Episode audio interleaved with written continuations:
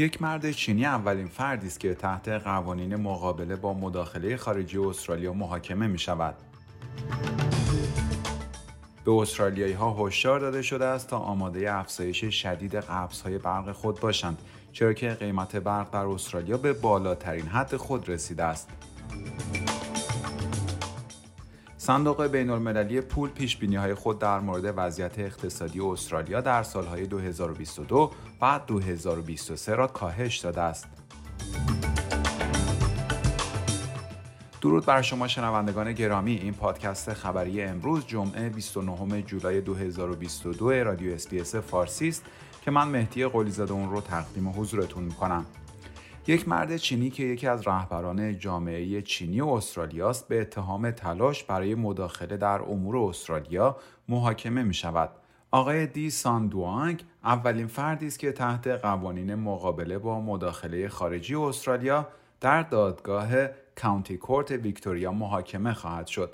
دادستان ها می‌گویند آقای دوانگ در تلاش برای تاثیرگذاری روی آقای آلن تاج یکی از وزرای فدرال سابق استرالیا از طرف حزب کمونیست چین مبلغی 37 هزار دلاری به بیمارستان رویال ملبورن اهدا کرده بوده است. اما وی می‌گوید این کمک را فقط با هدف نشان دادن حمایت جامعه چین و استرالیا در دوران کووید 19 ارائه کرده بوده است.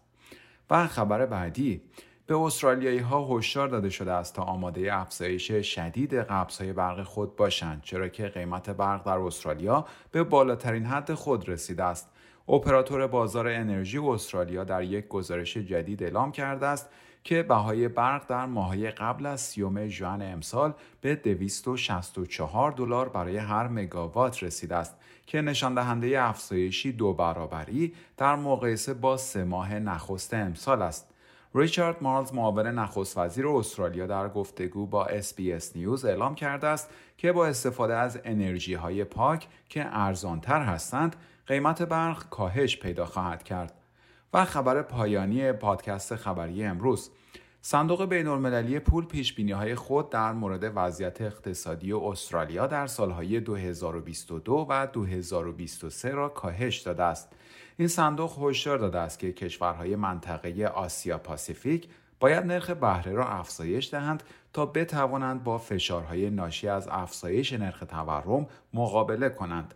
این صندوق در به روزرسانی جدید خود پیش بینی کرده است که رشد اقتصادی استرالیا در سال 2022 برابر با 3.8 درصد و در سال آینده برابر با 2.2 درصد باشد.